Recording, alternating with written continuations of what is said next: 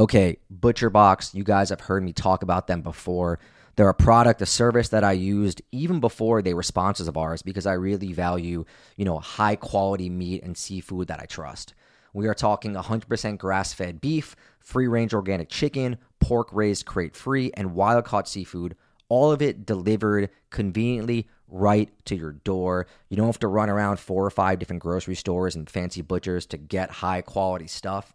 And it's cheaper than all those places and it's easier. It's going to save you time, it's going to save you money. It's just super convenient. Sign up for ButcherBox today by going to butcherbox.com slash underworld and use code underworld at checkout and enjoy your choice of bone-in chicken thighs, top sirloins, or salmon in every box for an entire year. Plus, you get $20 off. Again, that's butcherbox.com slash underworld and use code underworld. Have you made the switch to Knix? Millions of women have made the switch to the revolutionary period underwear from Knix. That's K N I X. Period panties from Knix are like no other, making them the number one leak proof underwear brand in North America. They're comfy, stylish, and absorbent, perfect for period protection from your lightest to your heaviest days. They look, feel, and machine wash just like regular underwear, but feature incognito protection that has you covered. You can shop sizes from extra small to 4XL. Choose from all kinds of colors, prints, and different styles, from bikinis to boy shorts, thongs to high rise. You've got to try Knix. See why millions are ditching disposable, wasteful period products and have switched to Knix. Go to knix.com and get 15% off with promo code TRY15. That's knix.com, promo code TRY15 for 15% off life changing period underwear. That's knix.com. On January 28 this year, a Bangkok local government official is checking the Facebook page of a volunteer group he's set up to help folks struggling financially during the pandemic. Among the messages, there's a disturbing video from an 18 year old Thai girl, her eyes swollen from crying. I'm in a building opposite the karaoke bar, says the girl.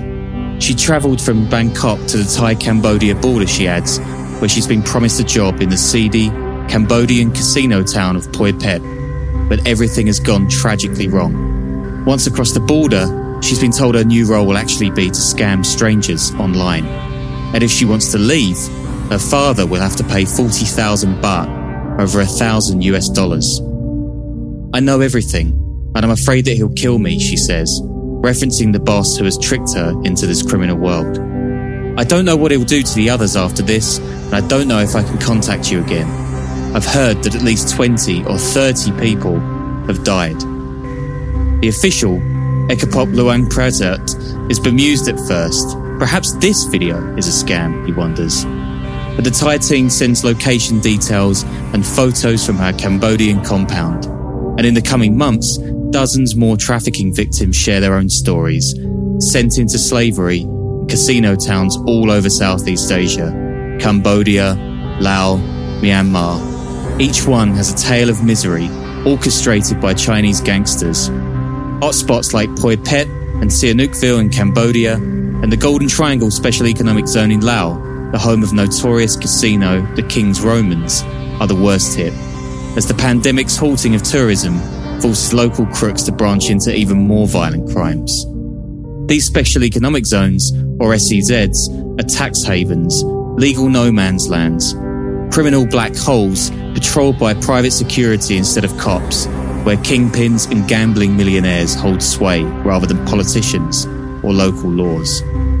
That means that whoever gangsters trick across the border belong to them. They're slaves for scams, beaten, electrocuted, starved, and sold into even worse indentured servitude if they refuse to play ball. Some are shipped onto the casino floor, others are forced into sex work. Ekapop, through his Facebook group, has heard almost every version of this sad story. Thai cops struggle to work on foreign soil, so he's become this trafficking market's unofficial saviour. By July this year, he'd rescued almost 140 people from it, being ultra careful not to tip off mafia leaders or the SEZ's many guards and goons. The slaves have come from all over, some from Sihanoukville and Poipet, others from Lao capital Vientiane, and even Mong La, a Myanmar Manhattan whose mold high rises were built by a former Chinese soldier and whose reputation for drugs and wildlife trafficking has endured for decades. These tales are just the tip of an iceberg of massive organized crime, deadly mafias, narco trafficking, human slavery, and entire cities created just to serve a lucrative new market in cybercrime. The SEZs might just be the most lawless places on earth. Welcome to the Underworld Podcast.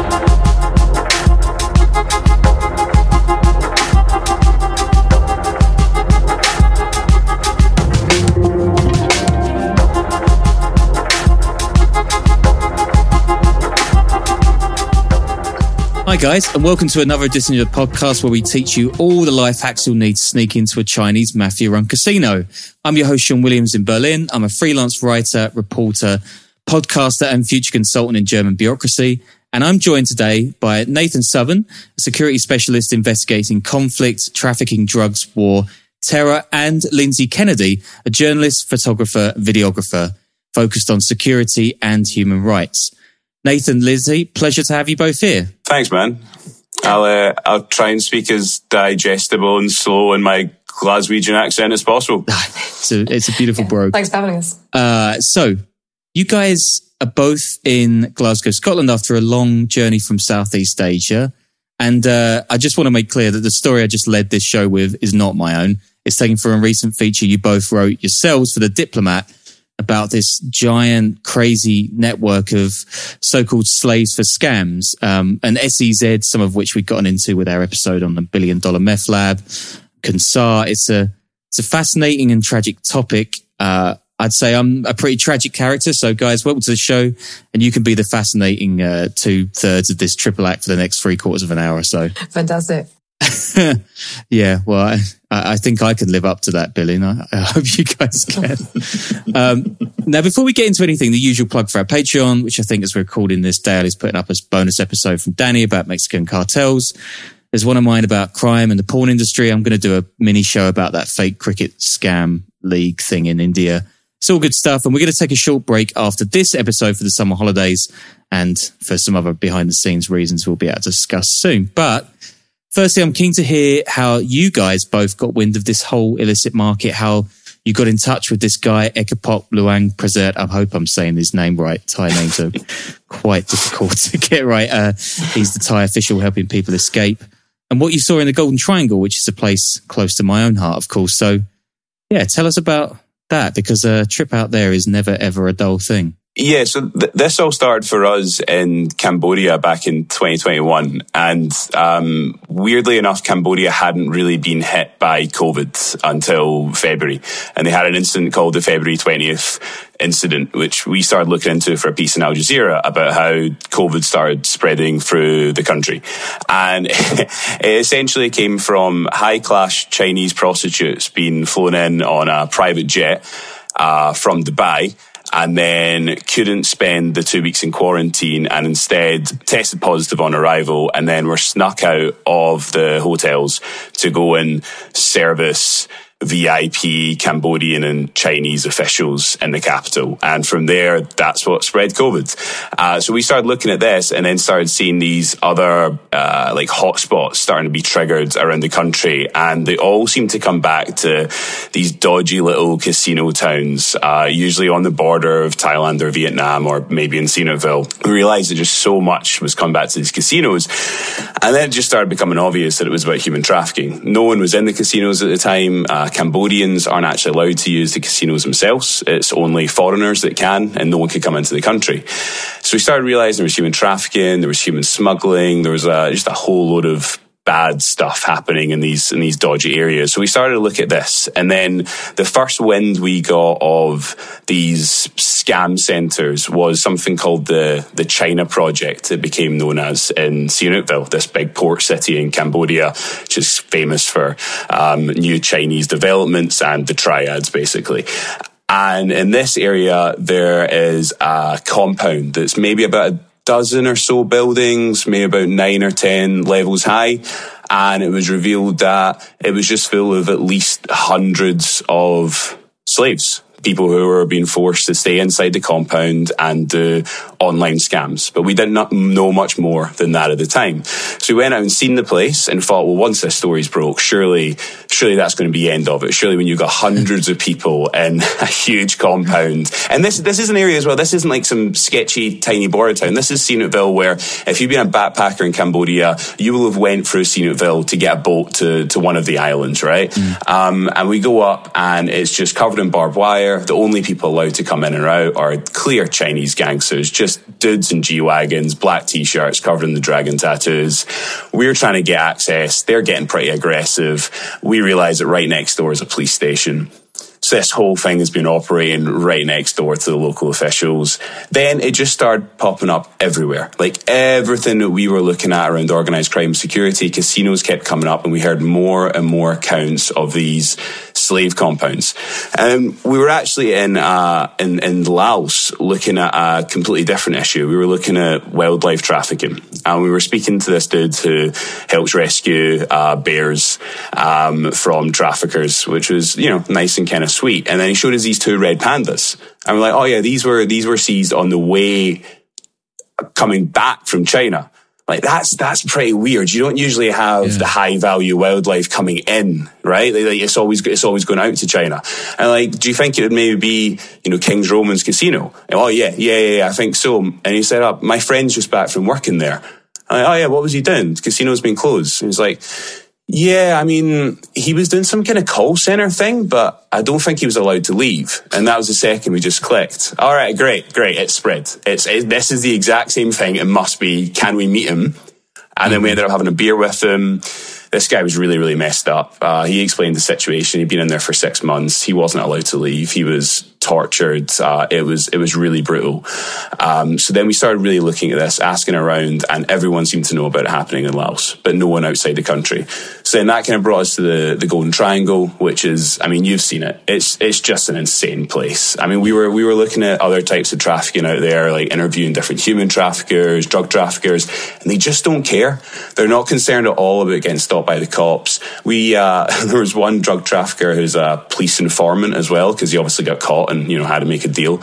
And we meet him at the Myanmar border. He says, all right, let's do the interview. Let's do the Golden Triangle, the main tourist part of the Golden Triangle. And we're like, yeah, is that the, that's the most subtle bit, is it, buddy? Like right, right by where you take the photos of the sign that says "Welcome to Golden Triangle." And he was like, "Yeah, yeah, let's do that." And he gets to the back of the pickup, but he's got COVID, so he's not allowed in the pickup. So he's wearing his balaclava the whole time. They floor at about 120 miles an hour. We, me and Lindsey are tailing behind, and I'm like, I'm trying to keep up, and I'm like, man, I really want to die for this? But also like low profile, dude. You're driving through checkpoints. You're just not stopping. no wonder you got caught, right? and then everywhere in the Golden Triangle, you're looking over at King's Romans, and then everyone we're speaking to realizing this is known for drug trafficking, human trafficking. But the more people we speak to realize bigger and bigger an issue was that Thai people were then being um, enticed into these scam centers in, in Laos and King's Romans and not allowed to leave and don't trust the authorities, can't get in touch with anyone to help them because these SEZs are essentially lawless. are controlled by, you know, one gangster. Mm. Um, and then that's when we started speaking to the people who were involved in the rescues. And that's where, that's where Ekapop came in. So we, we met him in, in Bangkok. Um, and he started telling us how he was, he was the only you know, one of the very few people who's actually able to to help people get out of these, you know, horrific uh, scam centers. Yeah. Um, first of all, bonus points for mentioning Dubai. I really didn't think Dubai was going to come up, but it all it invariably does somehow. um, yeah, Always, I, have I've seen kind of how uh, the police and the authorities there do absolutely nothing. I think I was speaking to a meth smuggler, meth smuggler husband and wife, and there sweet. was there was a there, I think one of the friendship bridges that goes across the Mekong round there between two two countries, and they they just sort of hopped through a little hole in the fence before the, they got to the uh, border control, and they just walked casually up they're like, yeah, yeah, yeah, don't worry. They, we never even go up to the border control now. We just walk around them. Um, but Lindsey, I mean, what does this, what does this industry actually look like? You know, what's the hierarchy? Who are the kingpins running this stuff? Um, and you know, are they, are they working hand in glove with the authorities then? Yeah, so the thing is, so these SEZs are supposed to just be essentially business parks. That's the point of them. They're supposed to be sort of one-stop shops for tax, um, sort of dealing with all of your sort of import and export tax and that kind of thing. So they're supposed to be really above board, and some of them are in some parts of the world. Um, but the, these these SEZs in Cambodia and in Laos and Myanmar, um, what they essentially have become is areas where the police don't think they can come in because they're run by individual Chinese interests. A lot of whom are like known gangsters, have served a lot of time in China. Um, some of them have then come to places like Cambodia and managed to get citizenship as well, um, um, and become sort of very influential in politics. But um, sometimes these SEDs contain, contain uh, casinos themselves. Sometimes casinos and SEDs are just very close together. Um, but either way, the issue is is that they there is this kind of sort of mistaken um, assumption by local authorities that they can't send their own people in. So in um, the Golden Triangle SEZ, which is the most notorious one, so that's that's run by a guy called Zhao Wei, um, who is a very very sort of notorious um, a casino owner and gangster uh, who sort of started off in Macau and then um, was involved in casinos in Mong La, which is like one of the scariest bits of Myanmar, um, and was there until a lot of that got shut down in sort of about 2006, I think. Um, and then he moved over to Laos and set up his own SEZ and put a casino in that. And the the local police say we're not allowed in without his permission. So if they get a call saying there's been a murder even inside the Golden Triangle SEZ, they have to find someone powerful enough to negotiate with Zhao Wei to be able to go inside the SEZ, and they have to leave their guns at the door. So that's like what that's, but the same names come up again and again. So you've got Zhao Wei is uh, in charge of the Golden Triangle SEZ. You've got a guy called Broken Tooth. Wan Kwok Koi is called Broken Tooth because he lost a lot of teeth in a fight once when he was he was teenagers, I think, teens, I think. Um, and he, uh, this guy went to prison in Macau in the 90s um, for running illegal gambling stuff. But by the time he came back out of prison, um, Macau had transferred back over to China from Portugal. So he sort of did very well at positioning himself as this great patriot and then um, going and setting up sort of overseas businesses all over Southeast Asia. Um, sort of half halfway between saying they're like you know casino businesses and they're all and it's all just purely about money and halfway between sort of making out that he's there sort of as a unofficial business amb- ambassador of China sort of furthering Chinese interests abroad so you've got this guy and then there's a guy called like Su Min another guy called Su Zhongshan. These guys also both did a lot of time in prison um, in China for illegal gambling rings, but then were able to move to Cambodia and get gambling licenses, get um, paid for citizenship in Cambodia, which you can do by basically just making a hundred grand donation to the government. Oh, um, nice. And yeah. Um, yeah. no, it's pretty, it's nice. And um, so yeah, so they've all managed to get citizenship in, in Cambodia and have and managed to get themselves photographed with like senior politicians, often with like even like the deputy prime minister. One of them, Su Zhongzhang, is also a close business associate of a guy called Try Pheap, who we'd been looking into for years because he's he's a massive like, illegal logging magnate. So he's in with him as well, and he's also in with Hun To, who's the nephew of the prime minister. So they're all really, really, they've all got really deep roots, basically, in all the kind of like uh, in sort of in with polit- political figures, in with like the authorities, and in with like senior business um, sort of business people in Cambodia and Laos as well. So they just they basically just become untouchable. Yeah. Uh, so what is this this this kind of phenomenon of the gangster patriot? Then what what is that? Who are these guys? Like, how does it keep all of this stuff running? the way that Broken Tooth's gone about it, and um, and a lot of others following suit, is he does this thing where he sets up things called Hongmen associations, and the Hong like Hongmen is um, Hong, it, Hong it's kind of like. Yeah. The Hongmen, the Hongmen, yeah. Or sometimes it's it's spelled hung men, which I find quite funny. But anyway, but like, um, so he sets them he sets them up all over the place, like from Cambodia to Palau, which is a tiny little island in the Pacific, um, to Uganda, like all over the place. And the idea is supposed to be that these are like furthering like Chinese culture or celebrating Chinese culture and business interests. But they actually go back for like hundreds and hundreds of years. So there used to be this kind of like what you call like a mutual aid association where like different Chinese business people would like help each other out in a different country. But they're, they're also heavily linked into the 14K triads, which um, Broken Tooth was um, quite senior in back in the 90s. Um, so it's kind of, it's quite hard to unpick to what extent they are just yeah, mutual aid associations, kind of like little mini chambers of commerce. Mm. And to what extent they are chapters of, of the mafia, basically. So they set them up all over the place. And then there, there, becomes this kind of like weird confusion, like I said, about like whether or not these are like to, to what extent they are linked to the government or what, to what extent they're doing work for the Chinese government by furthering their interests. Um, but they also have this really mental history, Hongmen associations, of being kind of secret societies that have their own things like, um, that have their own coins or develop their own currencies. So there's been this like natural progression into selling cryptocurrencies and developing new crypto coins around the world, which like, just it's it's, a, it's really bonkers basically like it's kind of like it's this natural extension of this like um of these secret golden coins they used to share like hundreds of years ago so so they managed to it's completely bonkers so like then they'll then they'll end up being able to get kind of get loads of investors and get loads of interest in new cryptocurrencies because it kind of feeds into this like ancient cultural thing. And one of the most mental ones of this is so um, Broken Tooth's deputy in the World Hongmen Association in Malaysia is a guy called Nicky Liu. Uh, so yeah, he is, was heavily involved with another guy, a fraudster called Zhang Jian. And this guy ran the biggest Ponzi scheme in Chinese history. And it was mostly about uh, various different coins that he was launching. He used to call himself the world's future richest man, uh, which I thought was a brilliant expression. Right? Um, and so he ran a bunch of Ponzi schemes, but most of them were around this thing called a crypto scam called Wuxing Coin. And he used to do all kinds of uh, like crazy stunts. Like he uh, organized a thing where a hundred nuns up in like the mountains in China all shaved their heads and announced that they were like committed to his cryptocurrency slash cult slash religion and like wrote the name of the currency across their heads and got themselves photographed doing that, which is mental. And then he went to uh, Malaysia and he managed, he, in Penang, he put on this, this dinner. It was like meant to be this really exclusive event where you had to pay $200 to come to get like a glimpse of him. But you could only come, uh, only, only people were allowed to come were men with blonde hair. So all of the, his followers in Malaysia dyed their hair like yellow or gold, pays their $200 and then rock up to come to his event. And it turns out he's not even there. He's hanging out in the Maldives. So like, um, so there's like, so he, but yeah, but his protege, sorry, I know there's like a massive tangent. His protege is this guy called Nicky Lau who was the deputy at um, at the World Hongmen Society. So then he kind of took a lot of his ideas about like scamming people through cryptocurrencies and started recreating them in places like Malaysia.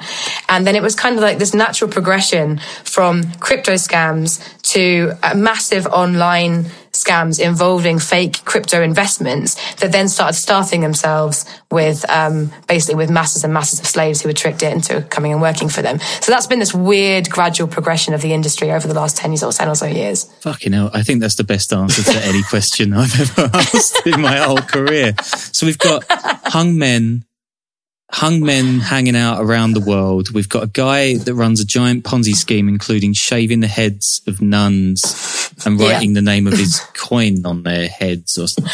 and then another yep. guy. Oh no, the same guy who sets up a party for blonde-haired men, famously yeah. abun- in abundance in Malaysia, and then buggers off to the Maldives. Uh, yeah, and, and yeah. this kind of altcoin crypto Ponzi scheme. That's the sort of stuff that people are getting roped into in these border towns, right? Yeah, yeah, exactly. So it's kind of this, these are the basis of the scams. They're all different types of like online investment scam. A lot of them involve crypto, but they've kind of come off the back of semi-legitimate attempts to launch real cryptocurrencies by these gangsters who kind of try and merge the idea of cryptocurrencies into a sort of kind of extension of being a good Chinese patriot when they're actually just trying to set up new gangster initiatives. It's the whole thing is completely mental. Yeah. To be honest with you. It's incredible. Yeah. Okay. So how, I mean, I guess, I mean, obviously you went on this crazy trip into the region and you've seen a lot of stuff. Uh, you mentioned to me before we came on that you'd been, you actually went out in May, right? And you went to the King's, well, you went to the, the yeah. King's Romans Casino, unbelievably weird, bonkers place. Uh, tell us a little bit more about that because uh, I assume it didn't all go to plan and wasn't just your average trip down the local uh, gambling den, as as I often do. what the fuck am I talking about? yeah. Um, it, so it took us two attempts to get into King's Roman. So the first time we went there was was um, was in Laos in, in May, just after Laos had, had reopened its borders, and and the place was like broken, man. Like they, they've been completely closed for two years. There, I mean, this is why a lot of people are getting brought into these scams as well. People are so desperate for cash. They've completely run out of fuel. When we crossed over the border into Laos, there were no taxis, no buses, nothing. And we thought, all right, well, I mean, it's like a 10 mile walk to the next town. And the only person offering to take us was a local border official who said he would take us for a hundred bucks. He'd just change out of his, uh, his military uniform and we'd have to sit in the back of his truck. And it was just like, the place is just kind of broken. And then when we found out that this was happening at King's Romans, these scam things, we're like, all right, we need to go over there. We need to go over there anyway because it's, it's King's Romans. It's mental. We need to see it. Mm. Um, it's mostly known for the wildlife trafficking and the meth trades. We want to see it anyway. And then we found out this was happening. We, we knew we needed to get there.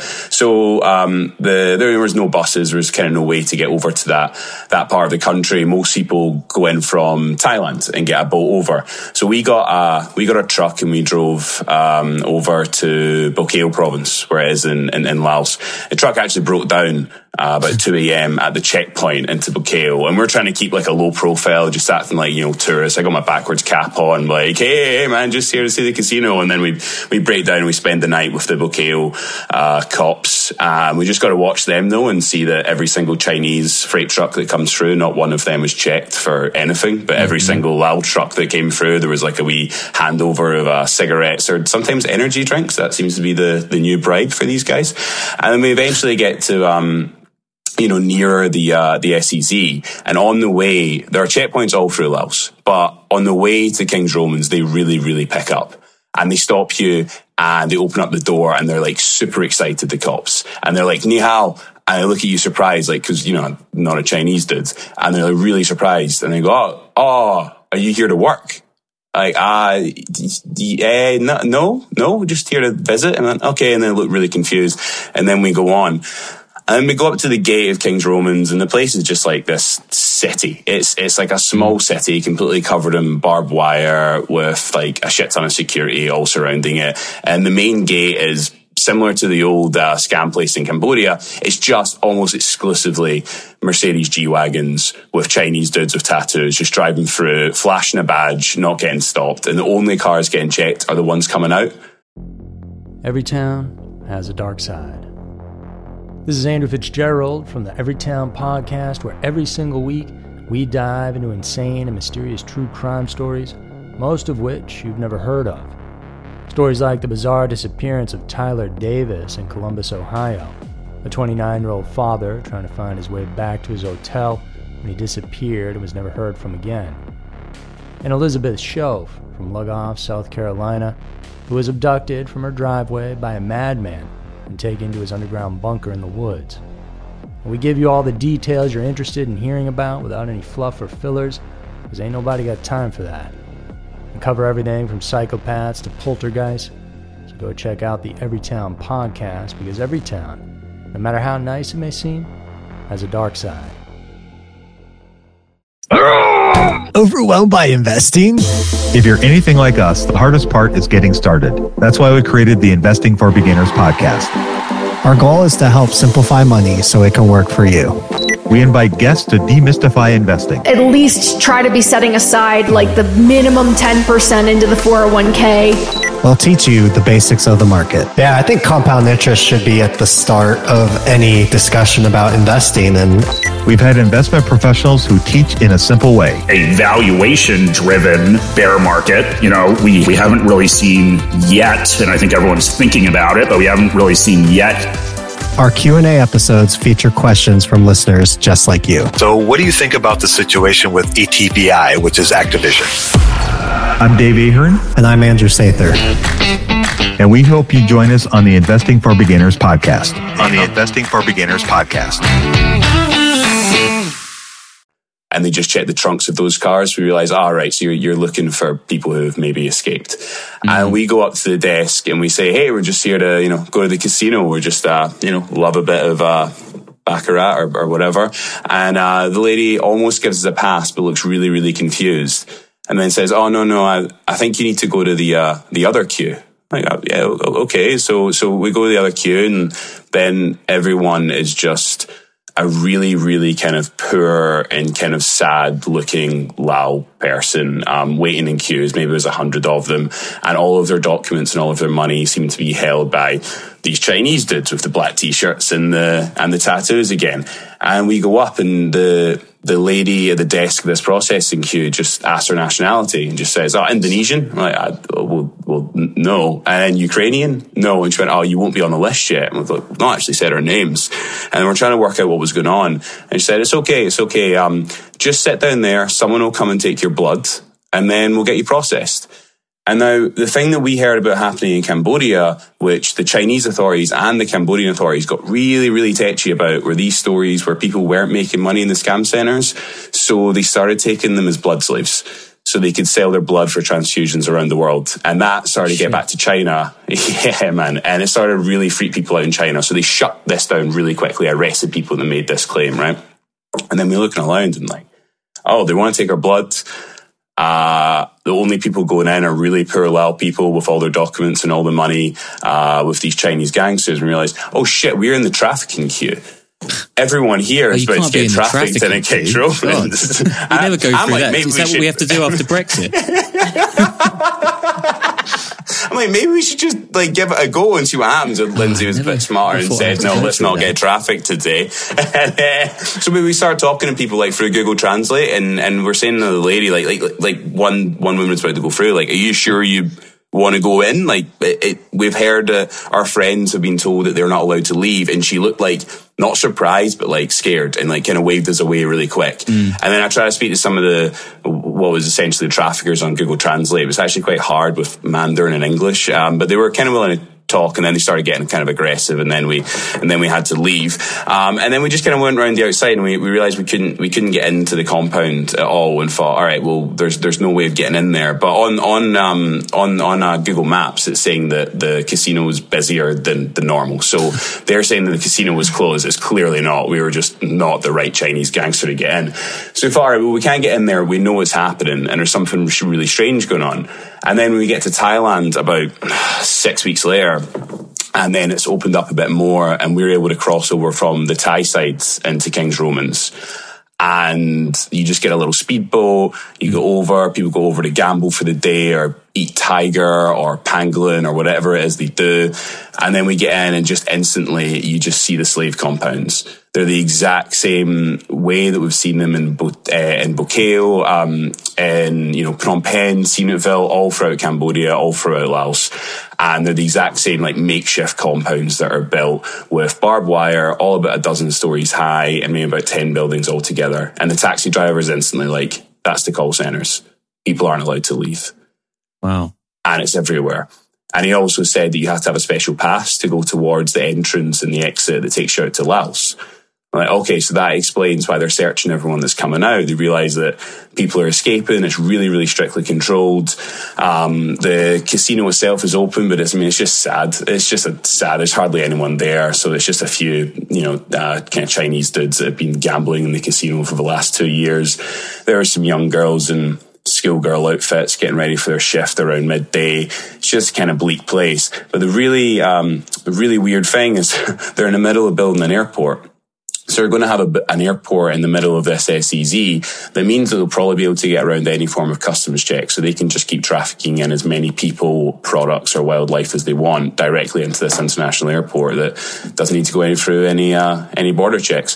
So yeah, the place is weird. Um, it's more quiet. It's got a fake. Uh, it's got a fake Starbucks um, that also I sells. have uh, been. I've been to this place. have you been? I've been Yeah. to this place. Yeah, because it. Uh, oh yeah, that was a long, long old day going to some pretty dark corners of that little town. God, it's a shithole. Um, It's, it's yeah. fucking terrible, Yeah, it's man. awful. The, the the menu though, I thought the Starbucks looked really good. It was just lowercase, not all capitals, or you wouldn't have even known. and you look at the menu, and and they've got some you know Starbucks classics like a small handful of meat. Don't you always have that with a latte in the morning when you get up for work? Beautiful.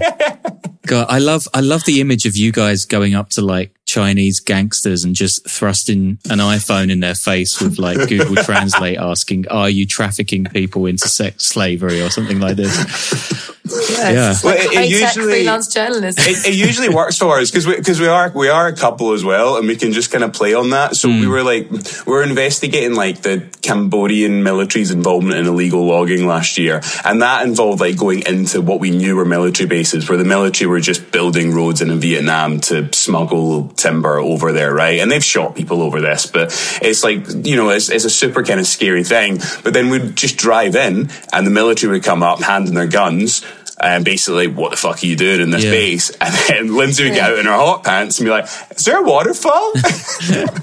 Quick, kiss me. Is that my filming on the films, right? So, in this slaves to scam trade, how are people usually lured into doing what they're doing and, and what happens when they step foot in the SEZ? I mean, like, how does the whole process go from start to finish of capturing these people and forcing them into slavery? So everyone we've spoken to has been um, approached over social media in some form or another. Some of it's people who are already inside the scam centres um, are told then to try and recruit more people.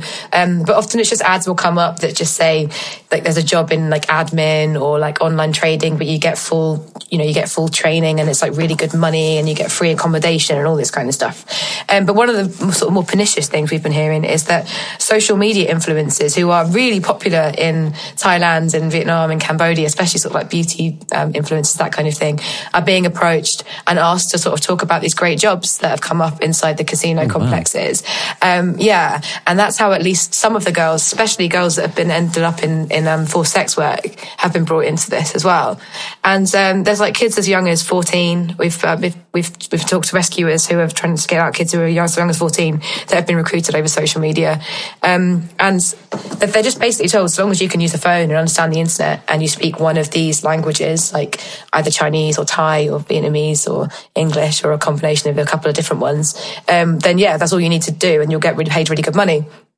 So once they're then brought into an SEZ or a casino complex, um, they are what, what often happens is that because they are sort of self-contained Chinese run places, they then say you've got to do a couple of weeks quarantine as well. Still now, even after most quarantines have been lifted. Mm. Um, they um, and then they'll have to pay things like we were saying we saw on the gate. They'll have other extra costs all the way.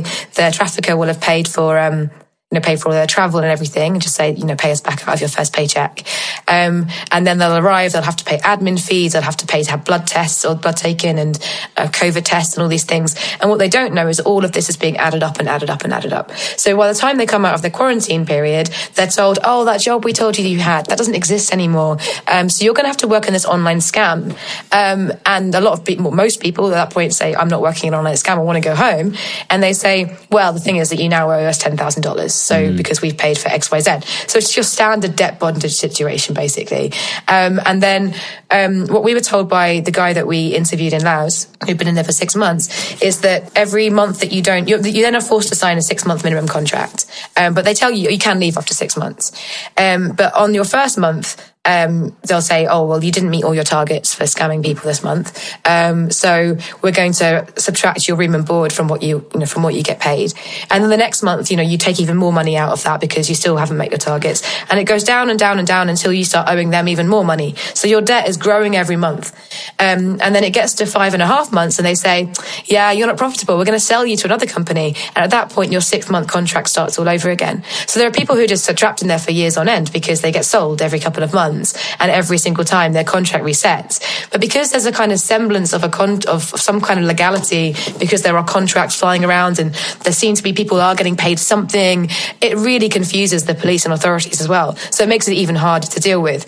Um, but yeah, once inside these places, they're locked. They're often locked inside dorms where they're not allowed to leave the dorm buildings at all for the six months. They do everything, and eat in there and everything, um, and they are tortured or threatened um, or beaten if they try to leave.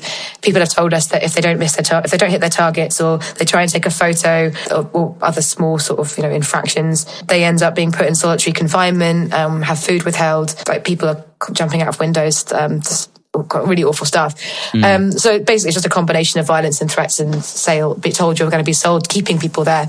But then there's also we don't know to what extent this is really happening and to what extent that some of this stuff is just rumors to scare people.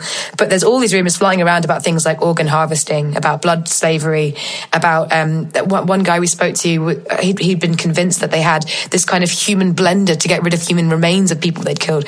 And the thing is that the more absurd these things sound, the less these people are believed when they eventually get out by the police. Mm. So whether or not they're true is just another kind of mechanism of control, really. It all becomes a win-win situation for the these for the traffickers and the scam uh, companies because if the people they, they've held against their will do well, they make a ton of money out of them, and if they don't do well, they can just sell them on and make money out of them or ransom them um, to their families. So most families end up having to pay between sort of two and fifteen thousand dollars to get their kids back. So yeah, however, however they however they make their money out of them, it's it works out for the scam companies basically. God, it's quite uh, it's quite dark.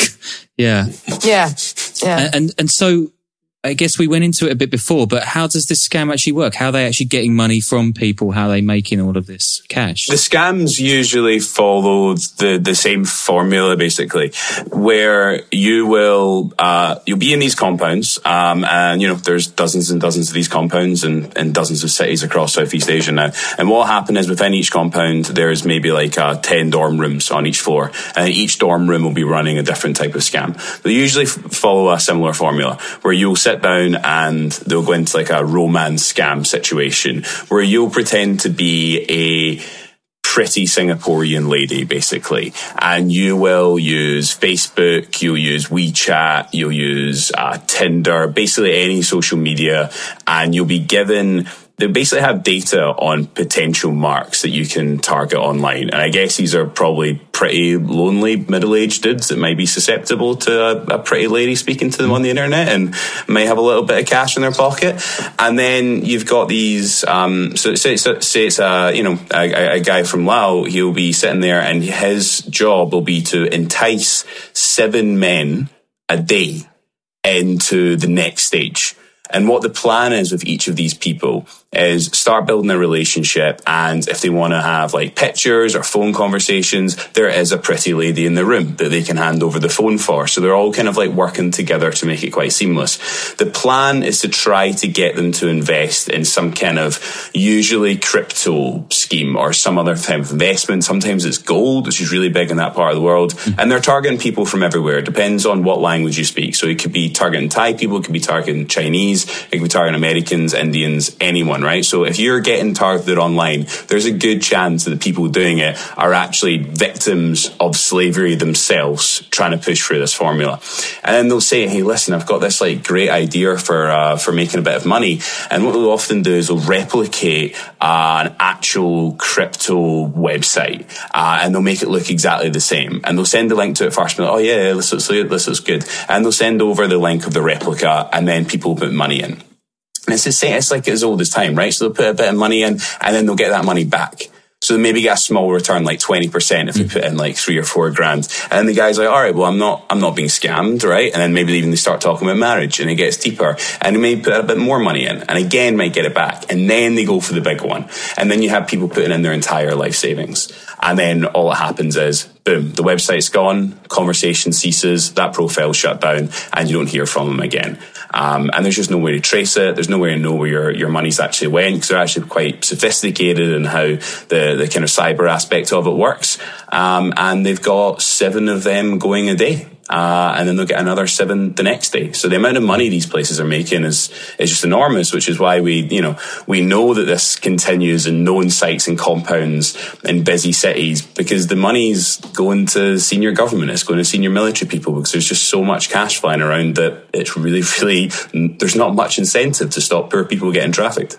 Yeah, you really need to join the journalism trade to like immunize yourself from this kind of scam, right? Because there's nothing there's nothing coming out out the other way if you, if you do get scammed by a, a, a fake Singaporean 22 year old on the other end of the line. But, um, so, so the, the casinos have kind of branched into this. They're being run by the mafias that have traditionally been making their money from the wildlife and mm. drug trade and the casino floor. Mm. Um, no one appears to be stopping them. I mean, you mentioned Eka Pop and his Facebook group and um, rescuing up to 140 people of, at last count uh, from these scams. like uh, who is actually uh, is there anyone else helping with this effort is police or governments trying to get involved or are these SEZs just completely off the map and uh, and sort of yeah unenforceable um, I think actually it's, it's really complicated because there are actually um, a lot of um, uh, there are actually a lot of people who are really upset about this. There are lots of individual police and like um, and soldiers, especially in Thailand, actually, because a lot of, there aren't really any of these SEZ scams that we know of within Thailand itself. But there's a lot of Thai victims in Laos and, and Myanmar and Cambodia, um, and like there have actually been re- rescue missions. I say sort of like rescue missions, but like in order to be rescued normally you would have had to pay some form of ransom first, um, and then the police go in and sort of make a big deal out of how they're rescuing people. But they've actually just negotiated a, a ransom. Mm. Um, um, so like, but there have been rescue missions where, um, like the Thai police and Thai military have persuaded the Cambodians to let them come over and try and get their own people out of a, a known compound. And then they've actually stood at the door for eight hours and the people running the compound are like, well, no, you're not coming in. And they have to negotiate a certain amount of money at the gate to go and get anybody out of there. And the Cambodian police are just standing there like, I'm sorry, we don't know what to do. Um, and it's just completely insane, like how little power they have.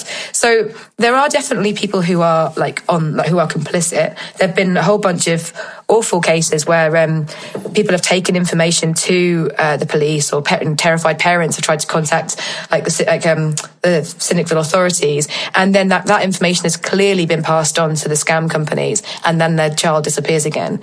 Um, so there are definitely people who are corrupted within the system. Um, but it mostly just seems to be a general terror of going into SEZs or casinos and upsetting the business interests of people who are much more powerful than you.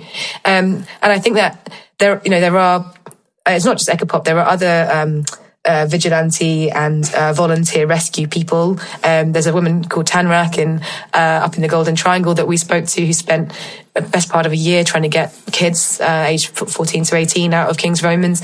Um, but the, the, the actual authorities really just can't do anything without the help and complicity of their, um, you know, of their colleagues in the countries where the SEZs are based, and they're not willing to go against powerful people in their own country. Well, I mean, you, you mentioned like there's there's a certain degree of victim blaming as well, right? And people who have been counter sort of attacked by the police for bringing up cases. Yeah, um, yeah, it's awful. So um, the, the worst one of these um, was in Sihanoukville.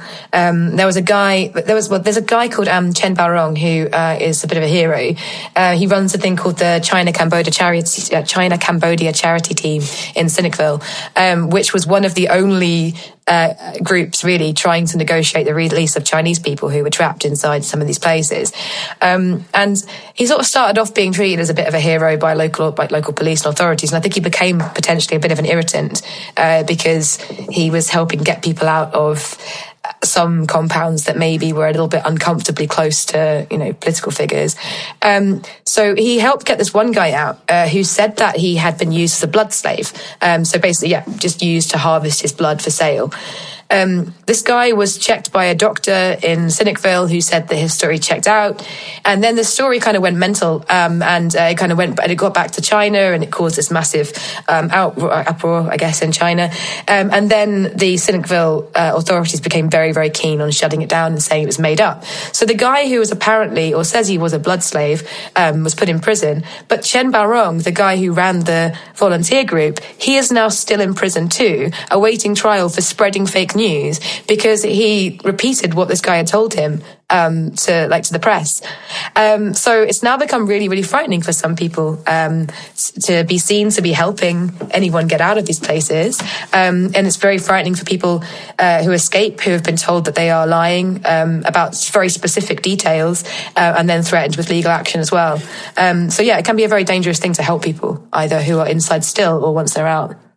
I, I, I think as well, there's it, it's important to realize just how powerful these organized crime groups are in Southeast Asia, and there's a lot of discussion about like you know the the kind of the the, the, the cartels in Latin America and, and, and how huge they are and the power they have. But there's more money being made in say the drug trade and within organized crime in Southeast Asia, but it's not nearly as violent, and because, that is because they have such a monopoly over it all because they they are often not just like bribing the government government. The governments of like Cambodia specifically, but also Laos and Myanmar is a whole other story. They're actually actively involved in this. There are high level officials who facilitate the trade of drugs, of weapons, of people, of, of, of timber for the entire region. And, and it's often these like Chinese organized crime groups are able to basically do whatever they want as long as, and this goes back to the Hongmen patriotic societies, as long as China's kind of happy with them. So it works out as this like Belt and Road initiative, like for the mafia, basically,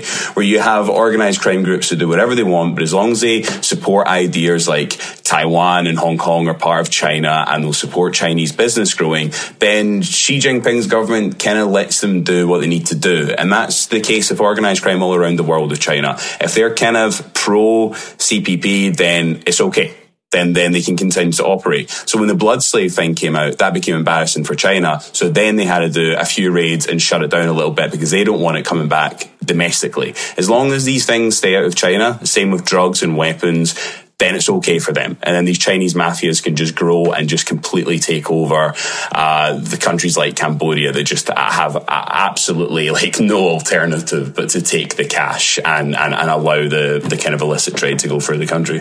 Yeah, I think that's something that we've looked at with the fentanyl trade as well, that the mm. CCP is mm. the at the most charitable stretch, uh, neg- negligent to the extreme about the industry and yeah. 99.9% uh, actively sort of promoting it uh, in certain parts of the world.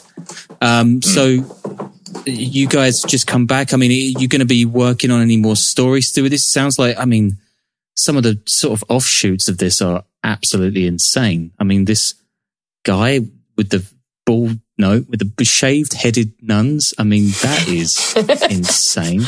Um, so what were you kind of working on? What's, what's coming up for you guys?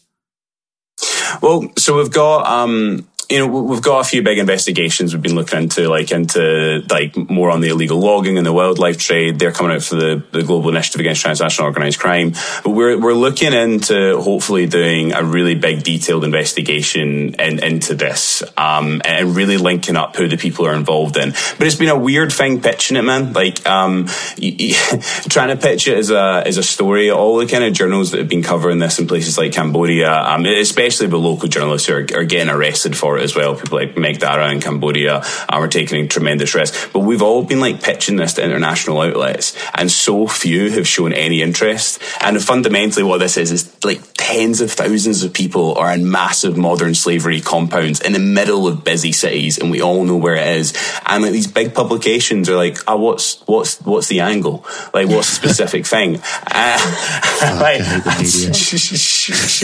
yeah, I think it probably just sounds so unbelievable that it's really hmm. hard to, to, to, to, you know, to try and like create this, this like, um, digestible content that people will, will read in the newspaper and go, oh yeah, okay, I understand. So you need like a few pieces to be written about it first and then, then editors start to get interested in. But it's been a, it's been a headache trying to get the story out here. So that's a big part of why we're happy to be on here today, man, and just, yeah. and just kind of like spread this, spread the word a little bit about this. I mean, this affects everyone. Anyone yeah. who's getting scammed, yeah. you could, you could, could be a slave.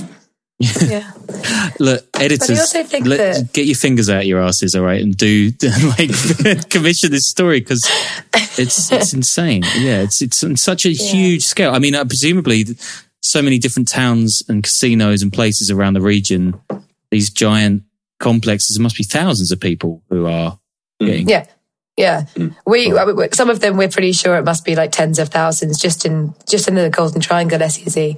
Um, the, the, the dorms are huge, and there's just there's just stacked and stacked and stacked and stacked behind each other, and we, yeah, tens maybe hundreds of thousands of people trapped. Um, the, the scale of it is just enormous and it's just wrecking whole, because it's, it's obviously wrecking the lives of the people there. But then every single one of those people probably has a family back home getting themselves into serious debt somewhere in the countryside to pay their ransom to get them out. So the kind of ripple effect of damage this is doing throughout Southeast Asia is just absolutely enormous. Yeah. Yeah, no, it's, it's, it's hugely tragic. Um, mm. and yeah, I guess we don't do many calls to action at the end of our episodes, but in this case, please commission more stories by these guys because what they're doing is amazing. Thank um, thanks so much for coming on the show, guys. Like that was, wow, thanks, there's a lot of information there. And, uh, I think, I think you've broken it down really, really amazingly. Um, hope to hear from you soon, and, and best of luck with uh, the future stories from that trip because. Yeah, there's a lot more to come, I would imagine. Thanks, man. Thanks a lot. It Yeah, was great thanks to so hear. much. Cheers.